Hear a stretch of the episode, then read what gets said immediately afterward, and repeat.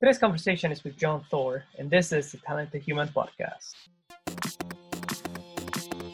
Gary Vee tweeted on Twitter saying, Hey, I really need help on YouTube. Please email. They ended up offering me a job to work as a YouTube analyst on Team Gary. Are in control of you. What you learn Through this is up process to of you. focusing on reflection for the past couple of years, it's really incredible because you're able to see benchmarks in your own have to life. know what you want though. For me, I was going to government side because I was just afraid of Things relatively fast right now is because I was home. don't believe in resistance anymore. I totally believe that. like it? Are you interested in it? Are you passionate about it? Are you excited about it? Have you explored yourself enough to know is entrepreneurship something you're cut out for? Today we are talking to John Thor, the real life Thor. He is actually from Iceland. He is a corporate punk and creative nerd, co-founder of Saisiki, and among other things, he has given some, you know, amazing tech talks. Um, he is also a really cool dude um, that uh, you know I came to to meet through the podcast and through finding guests for this season and I'm really really excited to to dive into you know a little bit of a business conversation um, and what it takes to you know to grow a business to develop you know our talent as an entrepreneur and also you know taking good care of ourselves mentally and, and making sure that we are you know kicking ass and you know being the force of business. Welcome to the show. Welcome to the show, uh, John.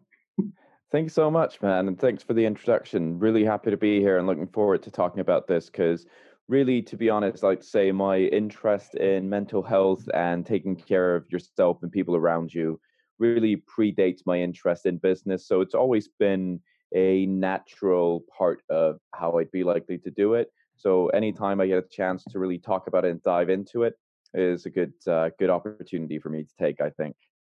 Yeah, it's the same for me. I, I I've said this in the past, and I say it again. Um, for me, um, mental health has always been, um, you know, a, an important issue, and and it wasn't until you know I, I got to to experience it and see it first firsthand, see someone, you know, deal with this and and, and the effect that, that it can necessarily have on not only the person afflicted by it, but the persons I mean the people that the, that are around the person, you know, um, with with mental health issues, and you know, it can be something as easy as as um as anxiety and stress. Yeah. And we can be talking about Alzheimer's, which is how I first came about um, understanding, you know, this stuff. Like, um, I don't know how happy he'll be that I'm talking a lot about this, but my uncle, my uncle's, um, my uncle's mom suffered from from Alzheimer's, and and uh, to me, it was such a such a sad thing to see someone with great memories of her family, her children, um, from from so long ago, but not be able to recognize them in person at the moment in the in the present. And I saw how my uncle suffered with with this um, with this affliction that she had, but it affected him emotionally and mentally. Like he couldn't, you know, he wouldn't visit his mom because it was too painful for him. And and and people say, well, that's selfish. Uh, he should have made an effort uh, because you know you got to put them first. But at the same time, you know, we also have to put ourselves first. And and I always kind of like agree that you know even though he was you know somewhat selfish um i think it was needed because i don't know how good it would have been for him to to actually put himself through that stress Yeah, and I think not. I, I wouldn't necessarily call it selfish. I'd call it symptomatic of uh, problems in the support network that we've got. You know, if um, if you look at countries that have excellent healthcare and excellent support systems, usually if a family member is diagnosed with a terminal illness or something quite serious, something difficult, um, there's going to be a system around it where it helps um, family members, spouses, children with some sort of whether it's you know something as simple as therapy or just even having the vocabulary to describe how they're feeling. Because what i've seen through people especially of my parents' generation, but as well around my age as well. I've seen so many people that may have struggled with a variety of mental health issues and difficulties throughout their lives, but no one's really ever armed them with the words to truly express it. So people have all these uh, anxieties and worries and feelings that they've never heard any, anyone talk about. So if they're asked how they're feeling or why they're feeling bad, there might not be something that specific that they can nail down, but they've got this feeling, they can't get rid of it, and they can't even talk about it to get some help for it. Do you know what I mean? Yeah, no, I absolutely um, agree with you because I, so here's the thing. I personally think anxiety and stress are the the most dangerous ones because they're kind of like silent killers. Hmm. If you think about it, like we get stressed out daily, basically, um, and I I pride myself on saying that I basically live a stress-free life because I've kind of learned to take things as they come, and you know I know when stress is you know and, and worry is granted and when you just have to get things you know to to run their course and and then you know you kind of deal and see what happens. But with that being said i i do think that you know we as as people we we we feel stress we feel anxiety fairly you know um you know commonly. You know we see this all the time and and the accumulation of moments of stress, of anxiety can become even worse and worse as we go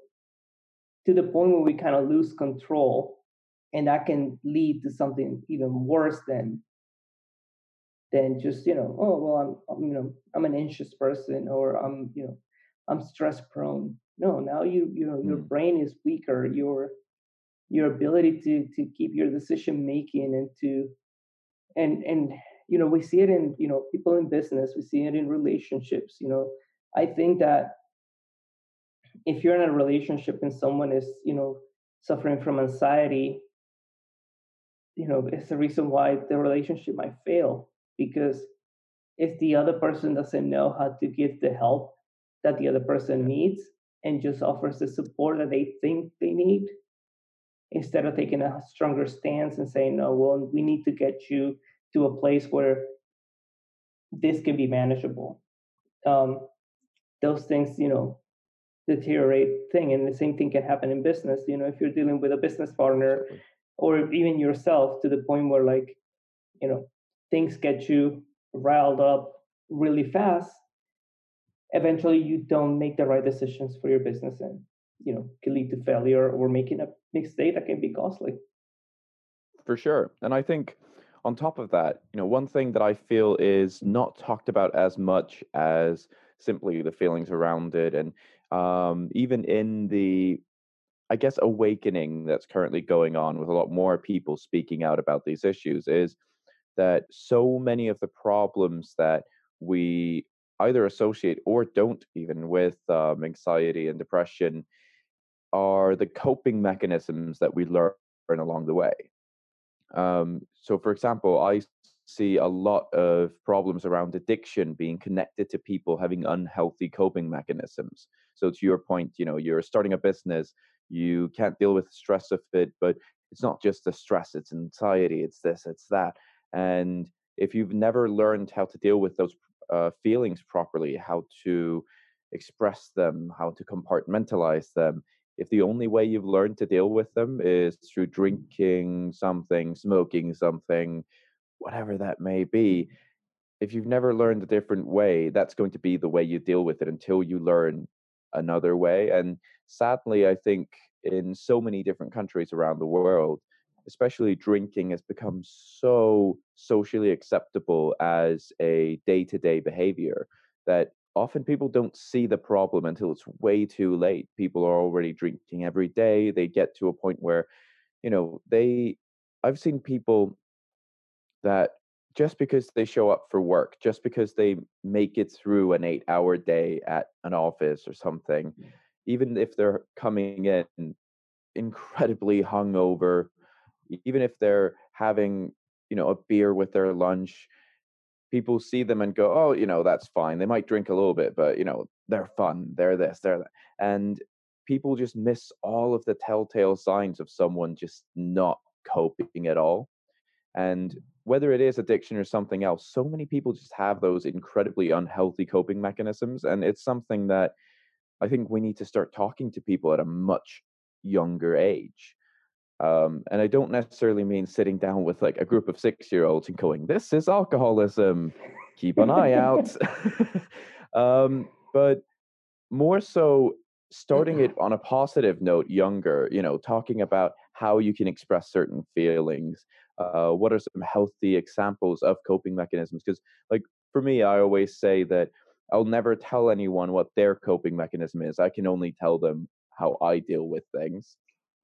But I've got a load of different things where I've been working at um, since I was, you know, a kid or a teenager. Of when I feel this way, what do I do? And um, largely, I found my, you know, healthier ways of coping through music, both playing it, writing it, listening to it, and often it was even if I struggled with a feeling, it was even listening to music not to get away from it, to but to almost give myself the space to feel it within a certain span of time, to almost almost indulge in it, but in a very specific way.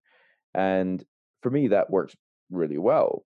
But I've also worked through a lot of it with a therapist, realizing which part of it you know never really worked and which part of it was almost damaging to a point yeah but most people don't really go through that process. Yeah no i agree. I mean i i used to i used to drink a lot more than i do now um and i i don't know honestly i can't tell you why um i mean i um in my house there's you know i always said you know there might not be milk but there'll always be a bottle of wine and a couple of beers. And um, the um, that was the uh, you know that I mean we we had a, a, a dedicated fridge for beer, mm. you know, and and we always had it because you know if family came over and if friends came over and you were hosting something, you know, you always had something and people you know mm. came and enjoyed it. One thing I never, I mean, I, I did it younger, um, getting drunk. And I think this is the uh, this is one area. I don't think there's anything wrong with enjoying one beer, you know, with your friends on a Friday night. I don't even think there's anything wrong with, you know, having one beer with your lunch. You know, I think having a beer with your lunch better than having a Coke with your lunch. I mm. 100% agree to that because, well, Coke is really bad. And while beer is bad, it's not as bad as, as Coke. So, um, if um and like all the sugary drinks and stuff like that. So i i either have water or maybe have a glass of wine with my food.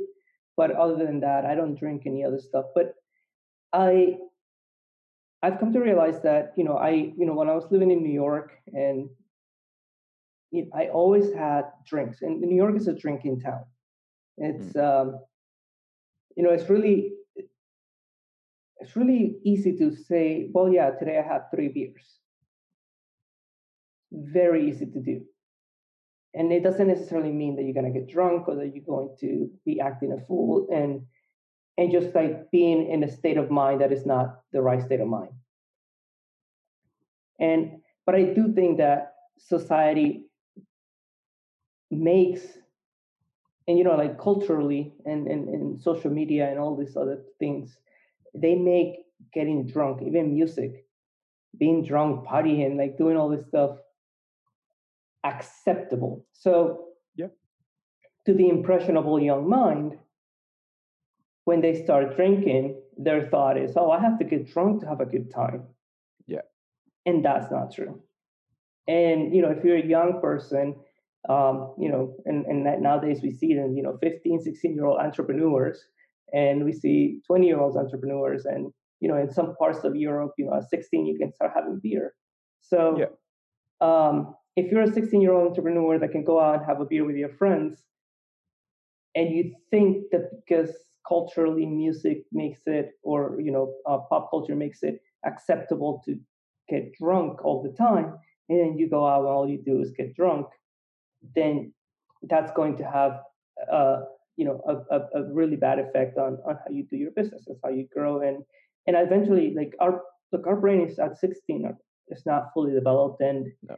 um, we're still dealing with what i call the most fucked up time of our lives yeah because we are so chemically imbalanced. You know, like I think I think in, in this regard, and, and I might be completely wrong, and people might say, you know, I'm, a, I'm an ass for saying this, but I think in, in, in some in some state girls have it a little bit better because they have their their menstrual cycles, and this is kind of of a hormonal release um, that they go through, and and it kind of may balance things. And, and I think this is why girls, you know, when they're teenagers, are a little bit more center and and focused and and, and level headed than boys are. Boys are, you know, a 14 year old kid, 14 year old boy, 16 year old boy, you know, they're out there acting a fool and they're like, you know, you you were one, I was one. We we do things differently. We see danger with like um and risk with you know as, a, as an adrenaline boost and and you know we might do things that you know the girls might not do and and and you know there's i think there's the reason why there's the saying you know boys will be boys. And but i actually think that you know when we're at that stage in our lives whether you're a man or, or a woman um we are so vulnerable to these things whether it's alcohol drugs and and the effect that this can have on not only on us mentally but you know completely on a physical level. I think it's something that we need to kind of like educate kids better and and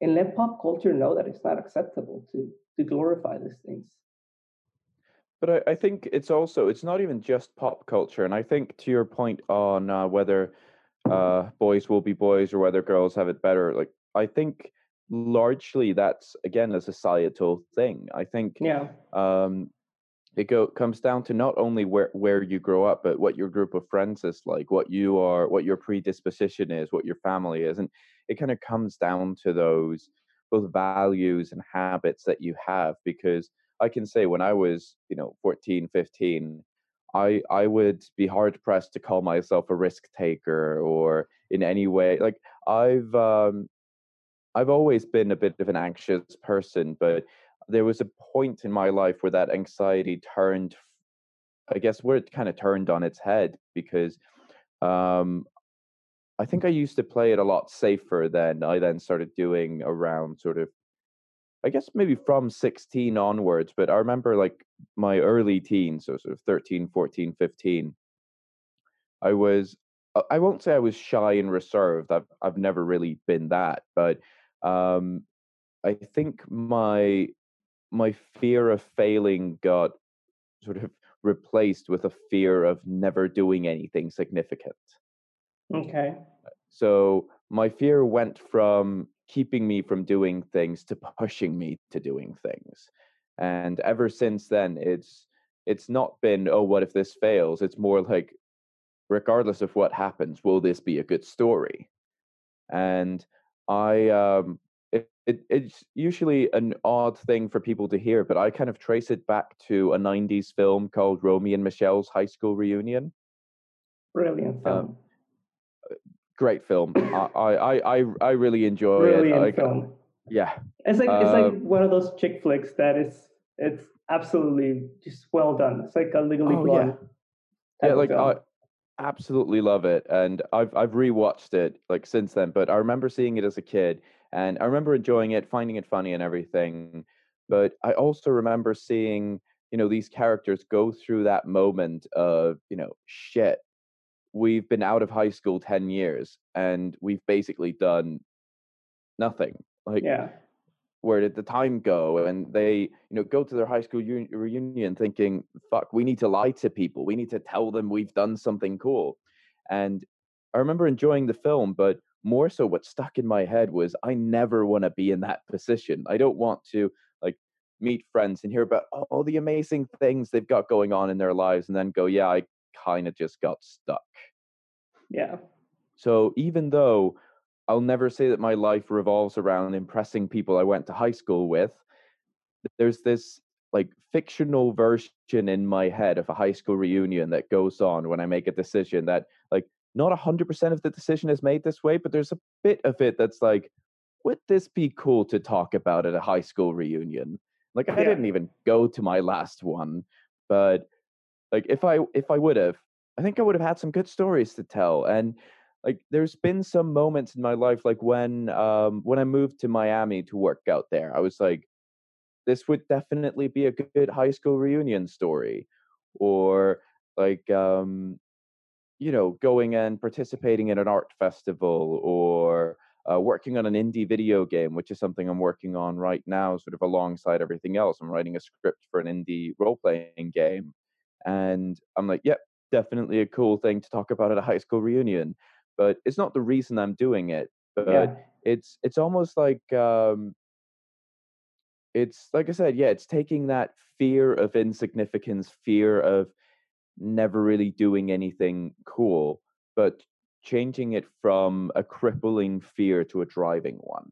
Yeah, no, that and that's absolutely like I I can relate to that because I also was a little bit quiet and shy. Um, uh, you know, not like again, I'm not gonna say I was like in you know fully introverted and and and not you know personable because I was actually a very personable person Mm. growing up, but at the same time, I was very reserved as to the people that I was around and and and with who I might have acted a fool with, you know, in Mm, yeah. so like you know it, uh, almost like a split personality like in school i was like this kid that you know i wasn't like the perfect student but i ran a few clubs i i um Yeah. i held the you know i um i even gave my um my graduation speech um Yeah. and you know i was president of the science club um the the committee to to you know to run all events in the school and and I was you know fairly well known um, in my school, but my group of friends was you know airtight, you know Yeah. five people max that. Um, and then you know, when we, but when we were out and you know we were out riding our bikes or going around town, we will do you know some stupid stuff like you know putting milk in someone's gas tank just to Oh. see what will happen and documenting it and like like probably like the first, one of the few first forms of like um, vlogging, and uh, we used uh, like a handy cam, Yeah. and uh, and we like literally sat for hours waiting to see what would happen when they turn on their car. but that you know, I think that that's not something that you know most kids will do. But no. I, I but if I if I'm you know in a sexist way, I just only see boys doing something like that. Mm. like I honestly can't see you know a group of five six girls saying, "Oh, I wonder what would happen if you put you know milk in someone's gas tank." Like I don't I don't I don't know, but um, but yeah, I I feel like in that in and and, and it goes to you know that the old old school society saying that um, you know girls are more more mature than boys are and and there is some validity to that psychologically speaking but Mm. the uh, i feel like when we are young we're you know our minds are so impressionable so we have to be very careful regardless of who that young person is we we as, as people we need to understand that first of all there's a ton of value in those minds. There's a ton of knowledge that you know we sometimes discount because well they're young. And and then second of all we need to be careful what we do and how we treat it because it's fragile and it's vulnerable and, and we just you know it has so much potential you know it's like a child like if you if you Yeah. if you if you if you get your your your baby your you know who's learning to talk and you speak to your baby in five languages chances are is that your kid is going to grow up learning five languages and by Yeah. the time they're a teenager they're going to be fluent in all five because their brain is absorbing it. So, so if we teach, if and if we give, you know, these young minds that are still developing, these brains that are, um, you know, growing, the wrong kind of information, and we don't tell them that you know taking care of your mind is important, and that's um, you know, and and how to deal with the stress and the anxiety because it's a stressful time being a teenager. Yeah. Fucking hell. Like Yeah, yeah, because like your entire being revolves around being around an incredible amount of people going through the same thing you are and being usually very judgmental while going through that period. Like no teenager wants to be judged, yet yet they uh they externalize it a lot. like I always say, you don't want to be on the judging end of of a of a teenager because they are ruthless. Yeah. Yeah, and it, it becomes kind of a kind of a dual situation. You you don't want to fire first, but you definitely don't want to be the last one to fire. So uh, it becomes somewhere between the Wild West and mutually assured destruction. Yeah. Since we're in this topic, um, eh, there's uh, so I, I, as you know, or I'm not sure if you know, but I I I run a branding company and um, I help you know companies build their brands. And um, lately, I've been trying to understand market um, you know behavior through yeah. TikTok uh, because I think it's a very important app to to follow because well trends Absolutely. are there and uh, like I even seen Mercedes Benz doing some crazy stuff and they're like putting like little challenges out there with people, mm. uh, which is I think is brilliant from a marketing perspective, from a branding perspective, to stay relevant. But I also see, um, you know, the good, the bad, and the ugly from the app. And one of the things in the bad and the ugly is the um, you know all these young kids that are obsessed with this virality of getting yeah. you know famous on TikTok and you know I say TikTok is like a bunch of like funny videos and boys with no shirts. And yeah, I'd I'd throw um cringy lip syncing in there if uh, although that might make me sound sound older than I am, but like I don't know. For for me, I find TikTok quite interesting because on one hand, it's basically just a logical continuation of Vine. Yes. Um, but in another way, it's it's kind of like if Vine is Facebook, then no, sorry, if uh, TikTok is Facebook, then Vine was MySpace. TikTok is just so much bigger. Yeah, like, I think it's you know, I think it's a super fun place to be. Yeah, no, it's it's, it's um, it's really interesting and fun, but it's um it's something that I'm really I'm really intrigued to see where it goes because yeah, like Vine burned brightly, but it burned out very quickly. Um, but one thing that didn't have that TikTok has is a just the sheer amount of users, but also like you pointed out, it's got that corporate presence which drives money into the platform, which drives a different kind of um, a different kind of interaction and I've seen so many people, for example, on LinkedIn, say that you know their next marketing move is moving to TikTok, and I'll admit I'm I'm one of the people looking at TikTok for that. But I have a feeling that 60% of the people on LinkedIn saying they're going there saw a video of Gary Vaynerchuk saying, You should be on TikTok. And they went, Yes, Gary, I will. Yeah. I, I mean, I might consider myself a little bit of a, um, a guilty party on that same, you know, because I do believe that what Gary's saying on TikTok is, and, and when the, the area where I agree with him is, it doesn't matter how you use it if you can understand the market value that there is in there for your business, yeah, great. But if you are someone building your brand it might just make sense to do it just for the fun and heck of it. Because guess oh, what? Yeah. The damage that you do there, like Gary says, will have value even after TikTok is done. Is done. And he talks about all the social oh, medias where he, you know, involved himself in in in that space. Like, okay, I, I agree with him, but I I think that you know from a from a business perspective, there are other things that that I feel like Gary has not even thought of yet that can help. Um, yeah. One no, thing that one thing that I see is like, for example, everything in in branding today has to move.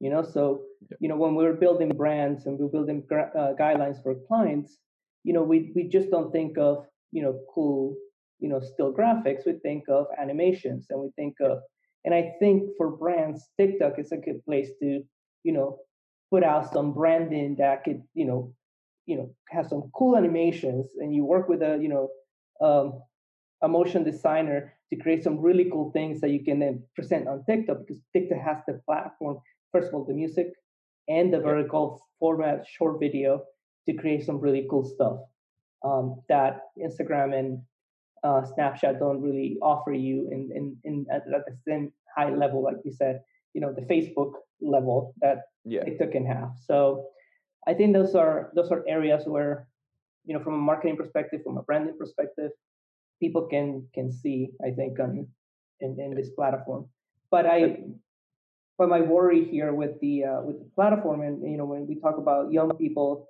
that might be you know saying okay well tiktok is a good place to to grow uh, my presence and, and make myself a little bit more well known is that we have to be careful as to you know who's watching you what we're doing and how we're doing it on the platform because it opens up a door to to more judgment, to more things that can actually be detrimental to how we do things, especially for that impressionable mind.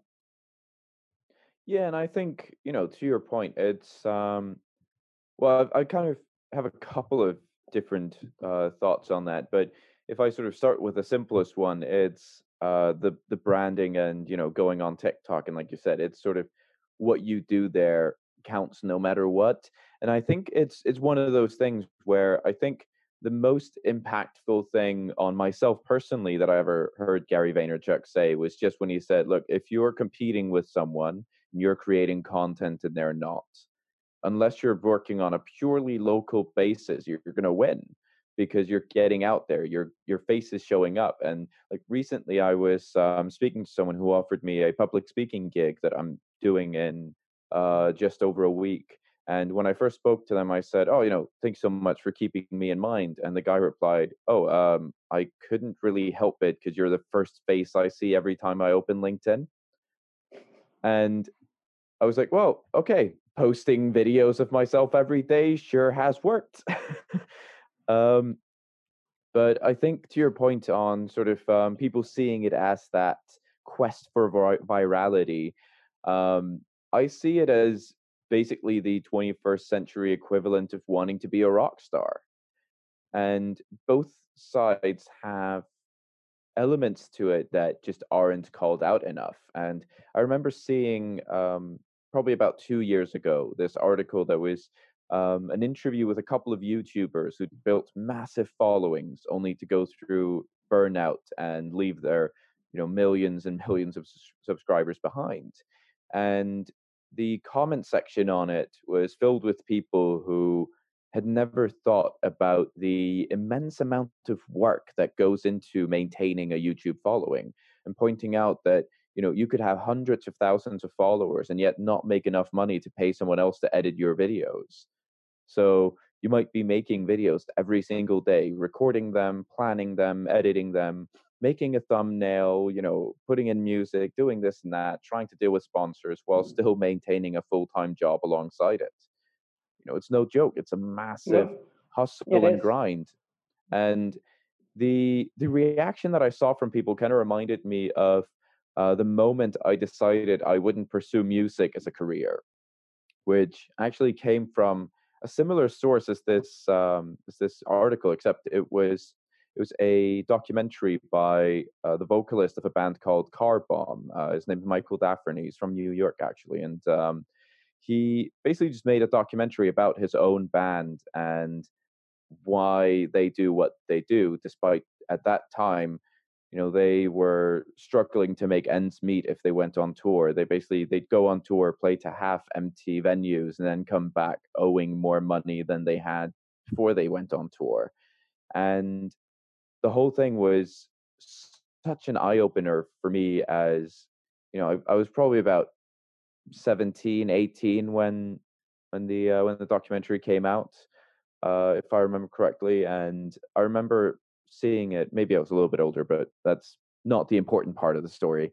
Um, but I remember when I saw it, I was I was in a band at the time, and we'd all sort of fantasized about this idea of going on the road and touring and all this. And then I just see this really stark reality of what it's like to be a band that hasn't made it, and being in a band that stylistically speaking is very unlikely to make it to the point where you don't need a side job or you don't need to come back off tour and find something to do and for i started reading up a lot more and i started seeing more and more people in bands that i really loved and respected who basically went yeah you know we're living off of like five bucks a day we're eating gas station food and then we come back and we just try to find a job at like best buy or guitar center or something that we can then leave when we go on in their next tour and you know all these bands breaking up not because they didn't want to make music but because they're hit, hitting a point in their lives where they're like shit i'm like 35 i never never finished college and now i kind of want to find out what i want to do after i finish this grindcore band like and i'm not at all disrespecting anyone that didn't finish college by the way. I'm a university dropout and everything but i'm uh, what i'm trying to say is like i suddenly saw a a life that I wasn't excited about. And even though I've never really lusted for fame, I I always envisioned like the whole touring life differently. And I think it's the same now for people looking at YouTubers and being like, man, I really want to be a famous YouTuber. Whereas I think a lot of the people posting content every single day barely leave the house until they've got millions and millions of subscribers and like i said can actually afford to have like a little bit of a crew around them. Yeah no it's, it's absolutely true. I um i you know traveling around the us uh, for some time i got to you know got to go to many bars and got to see some amazing musicians some amazing bands um, and and yeah and, and and have conversations about what you were just talking about and yeah. and it's true like uh it's the same thing with with these platforms and and i think it's uh i mean it's interesting it's interesting. I think the uh the part where I think and I and I and, and, and it's the area where I kind of like love your background because you seem to have like you know like me with you know like many different things and uh, um I, you know, I, I went to school for medicine. I worked in finance, and photography was always my passion. Yeah. And then I thought, okay, well, maybe I, I'll, I'll make it as a photographer. And and then I realized that trying to make, you know, photography be my job didn't give me any pleasure because mm. it took away from my creativity when you don't have the, you know, and and and, and not all of us can be the traveling Instagrammer that. That you know brands are just throwing money at you know to make photos and um but this oh, you know opened up other doors and got me to where i am today. And and this uh, i mean i'm still traveling i still take photos i just don't sell them for money. Yeah. And then uh but you know i do you know work with people and and, and it, and it helps me fuel my creativity. Um how did you you know from a from a perspective of you know making that decision of saying okay well i'm not going to make music you know i love music i personally yeah but when i'm you know it's not a regret but it's the one thing i wish i had was musical mm. talent because my life has zero meaning without music mm. like people hate it when i sing around them but i can't help it i just I, I I love music. I love the uh, you know the way it makes me, feel, makes makes me perform as a you know as an artist, as a as a creator, as a writer, um, even as a business person. Like just there's so much I, I put so much value in, in the world of music. So when I see someone that can that has to say, okay, well I can't, I'm, I will not make music my career. I yeah. wonder how that you know because I to me that would be devastating. Like I I don't know like well, I think um, for me, I think it was a necessity to to go through that because um, it was it was a painful thing. Like I remember the day I watched that documentary so well because it was just this sudden realization that what I'd dreamt of wasn't actually what I thought it was. Um, but in the long run, I think it was a good thing because look, I still play music, I still write music. Music is still like one of the most important factors in my life. And you know, I used to run a music blog. I used to write about music for others. I've um, I've done a lot of music related stuff in my life, but I think taking that step back and going, this isn't what I want to do for a career, made me value it in a different way. No longer was music something that I'd think of as something that I need to do to pay the bills or something. It's something I need to do for me. And like when I'm working from home or something, if I'm feeling a bit overwhelmed, anxious, or unable to focus, the best thing I can do is disconnect from work for even if it's only like five to 10 minutes and just grab an instrument, play for a bit. And afterwards, I feel like I've meditated or I'm like centered and focused and I can really get back into it. And I think realizing in a more direct and comprehensive way that not everything you do needs to bring money in. Not everything you do needs to be valued that way. Um, it's something more artists need to realize. Like I've heard so many people say, well, you know, if I'm not going to do this or that with it, or if I'm not going to make music with it, no money with it, sorry, if I'm not going to be famous, if I'm not going to make it my career, why even spend time on it? Why spend money on it? Why go to school for it? But like for me, I I've never tried stepping away from music, but I've had periods where you know I've gotten really busy and I've kind of gone okay I'll I'll focus on something else I'll like put it to the side but if I don't play or you know listen to something new or do something like really music related for a short period of time I just feel myself missing it like when I moved to the US, I didn't take my guitar with me. I left it in the UK in my apartment there. Um, and a few, like maybe a week in, I just felt this need to play, and I I got like kind of frustrated. So like that weekend, I was like, okay, no, I, I need to do something. Went to like a music shop and probably spent like two hours there just playing different instruments because I just I needed to get that out. And that's something that can never be replaced by any amount of money. And I've seen, to your point, the effect that it can have on someone's creativity and their love for what their passion really is when they have to start compromising or they have to start ticking some boxes in order for it to make money. And I'd even credit my oldest brother in a weird way for making me realize how little I wanted to make a career out of music because he's a career musician and he you know plays in orchestras he plays in um, you know sort of cl- classical ensembles and i i think i've more often heard him complain about the stuff that he's playing than i've heard him be really excited about the stuff that he's playing. And it's funny because i remember when he first got into it he told me this story about meeting these older guys that had been doing it for 20 30 years and them just being like oh another Bach piece or oh, another this or and he said that he couldn't understand how they gotten to that point but i think i kind of saw him become that person at one point um that's and, interesting. and and that's just something i never really wanted to be like i'd rather make absolutely no money off of my music but like release music that's a hundred percent me that i'm making not in order to please anyone. I'd rather release an album like for free on Bandcamp and Spotify and for someone to say, man, that really inspired me to make music than make an album that I don't really care about that much, but I know will be a, be an okay hit and will sell more copies because anyway, if you get really successful playing music you don't like yourself, guess what? You're going to tour the world playing shit you don't care about.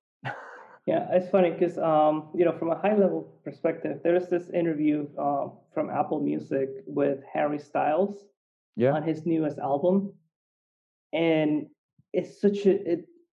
I mean, that guy is his love for music and, and his desire to make the music that he wants to make.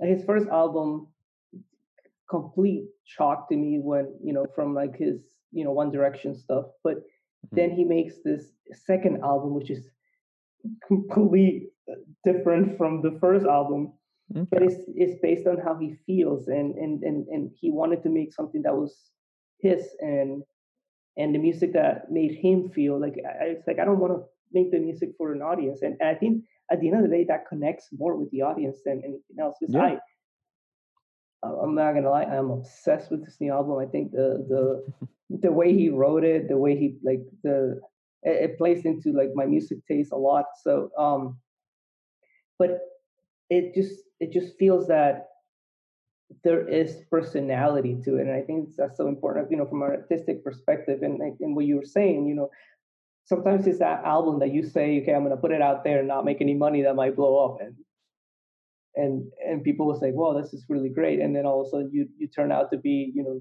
the next rock star in um in music but um but i think it's important what you're saying uh I think it has like for me, photography is the same. If I if I feel overwhelmed, um, and if I feel you know, I might just pick up my camera, which I ninety percent of the time keep on my desk, yeah. um, and just take a couple of photos. That might not even be anything I will ever use. It's just disconnecting and putting my eye on the viewfinder and yeah, you know, and, and seeing the world differently and and just maybe take a photo of like the cup that's next to me or or you know maybe as uh, some lighting that's coming through and that's um i mean that's just how i kind of cope and i tell people like i can't meditate for shit. Like if you put me in a medit i i even went to a deepak chopra guided meditation where i met deepak chopra in person. Yeah.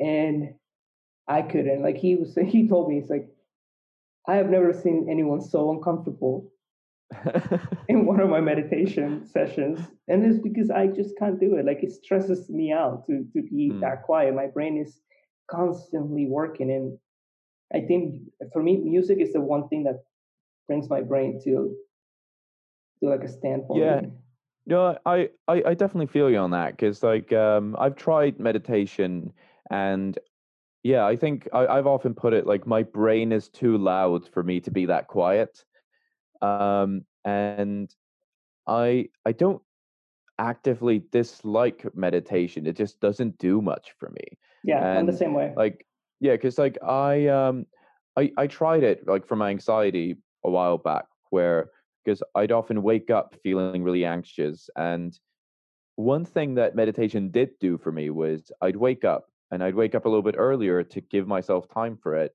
and that kind of just made me realize okay actually the the key for me was just waking up a little bit earlier having a bit more time not stressing out about everything and going like oh need to put that on oh need to run there I need to like just having a bit of time and then i coupled that with music and i just i would choose quite carefully what i'd listen to in the morning something that would get me really sort of fired up and ready for the day. And suddenly just having an extra 15 20 minutes to just listen to like a few really good songs while getting ready rather than rushing out the door barely having time to breathe before running to work. Suddenly that just changed everything and so like yes meditation like my attempt at meditation got me there but just having yeah those extra couple yeah. minutes of music really really made the difference yeah, no, I, I 100% agree with you on that. Like, I, to me, it's, um, but it, I think, I think, it, it, you know, if we, if we, if we want to say in, you know, in a, you know, be specific, it is meditation. Um, yeah. uh, what we are doing. Like, for example, like if I'm walking around the city and I'm taking photos for an hour with music on my headphones, my camera in my hand, I think that's meditation. Yeah, um, I, I see it the same just, way. I just can't sit down and like close my eyes and you know be quiet and like mm-mm. my if yeah. if I'm that quiet, my brain starts to like spark. Like, yeah. but it, not in a good way. It's like like short circuit. Like, yeah, this is not good. Yeah, and I I think like for me, it's I've found a few different ways of, or a few different things or activities that work for me. Like people that love meditation say it works for them, and music is one of them. Another one um, that I've found is, for example, just going out for a walk and talking with my wife. Like that's been, it, it's funny. Like m- my wife and I have been together. Well, this year will be uh 14 years of us together. So like we've been together since I was 16. Um, but one thing I only realized quite recently, um, like you know, in the recent recent couple years, is that when I feel that overwhelming sensation or something like that, one of the best things that we can do, this might sound like the most obvious thing, but literally is like going out for a walk and talking rather than talking at home. We always end up in like really deep, eye opening conversations. And especially if we, because if we talk about problems at home versus talking about problems in life when we're out walking, it just seems to give a different perspective. And I don't know if it's because we both really enjoy being in nature, whether it's just a change of environment, but like a long walk in nature will somehow always get me to think about my problems differently. And and I think, you know, to tie in the business perspective to what we've been talking about in terms of creativity, I think this is also why it's so important that if you're going to build a business that you're building something that you're extraordinarily passionate about because you know people try to sell motivation as this thing and like similar to what you said about like um, going to Deepak Chopra's um, uh, guided, guided meditation. meditation. Yeah, I um I saw this great article by Jackie Hermes on LinkedIn where she said she went to this uh four day like Tony Robbins retreat and she just didn't get it. Um, she ended up leaving halfway through. She was like, it's just like a cult of jumping, shouting people and i read it and i was like yeah that's that's kind of how i feel about a lot of like motivational seminars and Yeah. i love i love that it works for some people but like to me i'm i'm a much bigger believer in the idea that motivation can get you going but it doesn't keep you going like motivation can kick you up the ass but unless you have the dedication the work ethic and the passion to keep you going even when you're not motivated man, you're going to be shit out of luck. You're going to stop as soon as you don't feel motivated. And then you're just going to look for like inspirational quotes or Jim Rohn clips on YouTube. And I think, at least for me, like, um, I've, I've seen that with, you know, again, with music, with Syzygy, you know, that I'm working on now.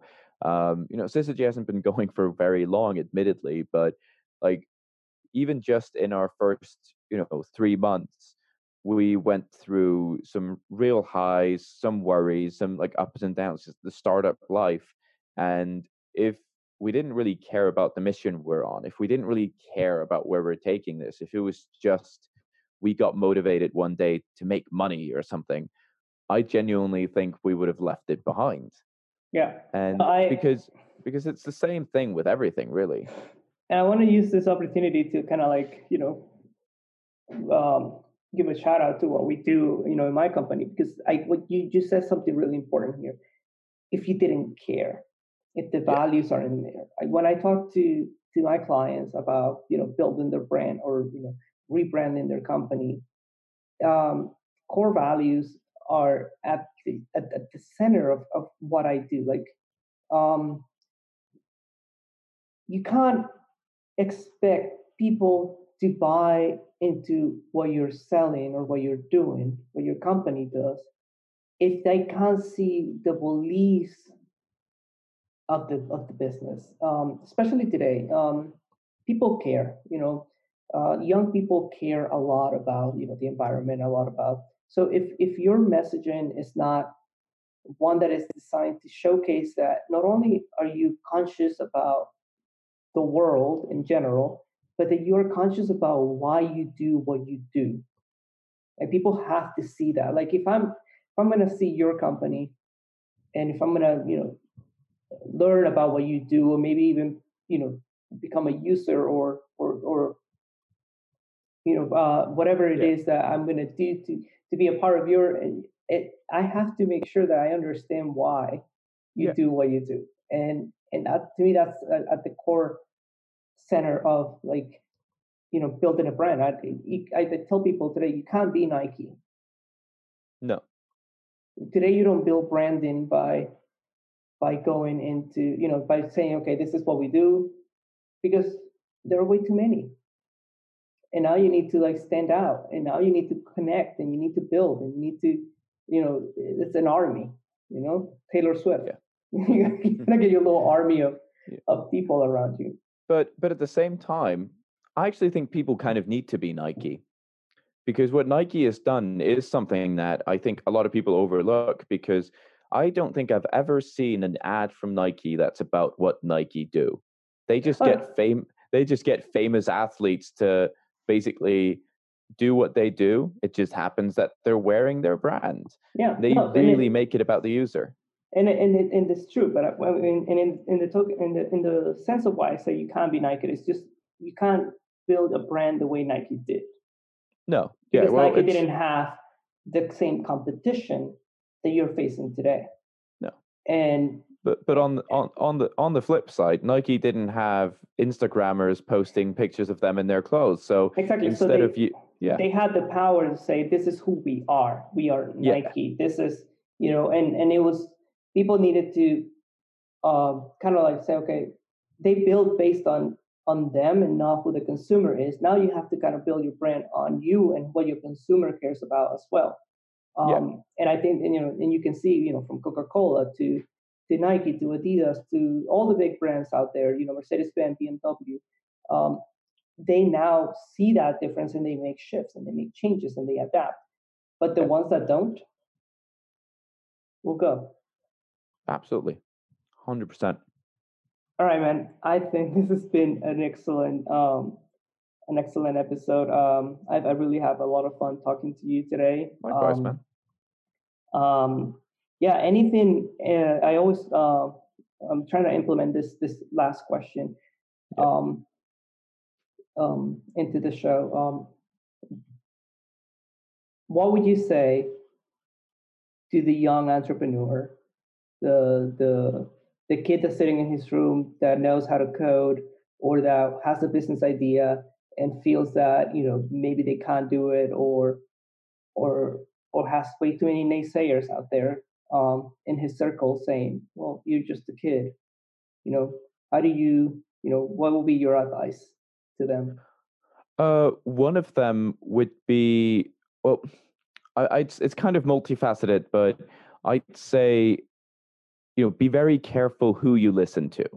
I'm not saying ignore everyone's advice. I'm not saying ignore the naysayers. I'm saying listen to it, compile it, and figure out because like if if you think about the few people around you that give you advice, like if if I'm gonna look at, I'll I'll just take my family. If I'll look at like my aunt that has been in the same job for like 50 years, if she's telling me not to be an entrepreneur because it's risky versus my cousin who's been a serial entrepreneur and says, you know, it's risky, but and then gives me advice on how to go about it take it for what it is. One person is projecting their fear onto you, the other one is trying to warn you of legitimate risks.